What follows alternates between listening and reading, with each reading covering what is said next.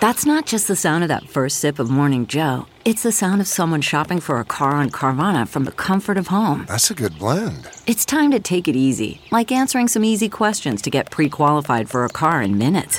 Talk about starting the morning right. Just like customizing your terms so your car fits your budget. Mm-mm-mm. Visit Carvana.com or download the app to experience car shopping the way it should be convenient, comfortable. Ah. Chicken and vegetable stoup. From the kitchen table in New York City, here's Rachael Ray with Rach on the Radio. It starts with butter and olive oil in a big old pot and you brown up the taters first.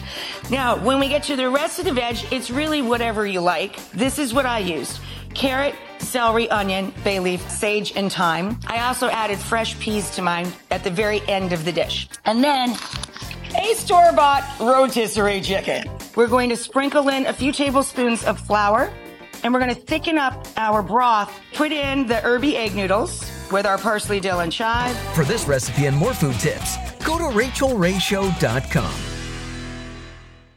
One, two, three, four. Those are numbers, but you already knew that.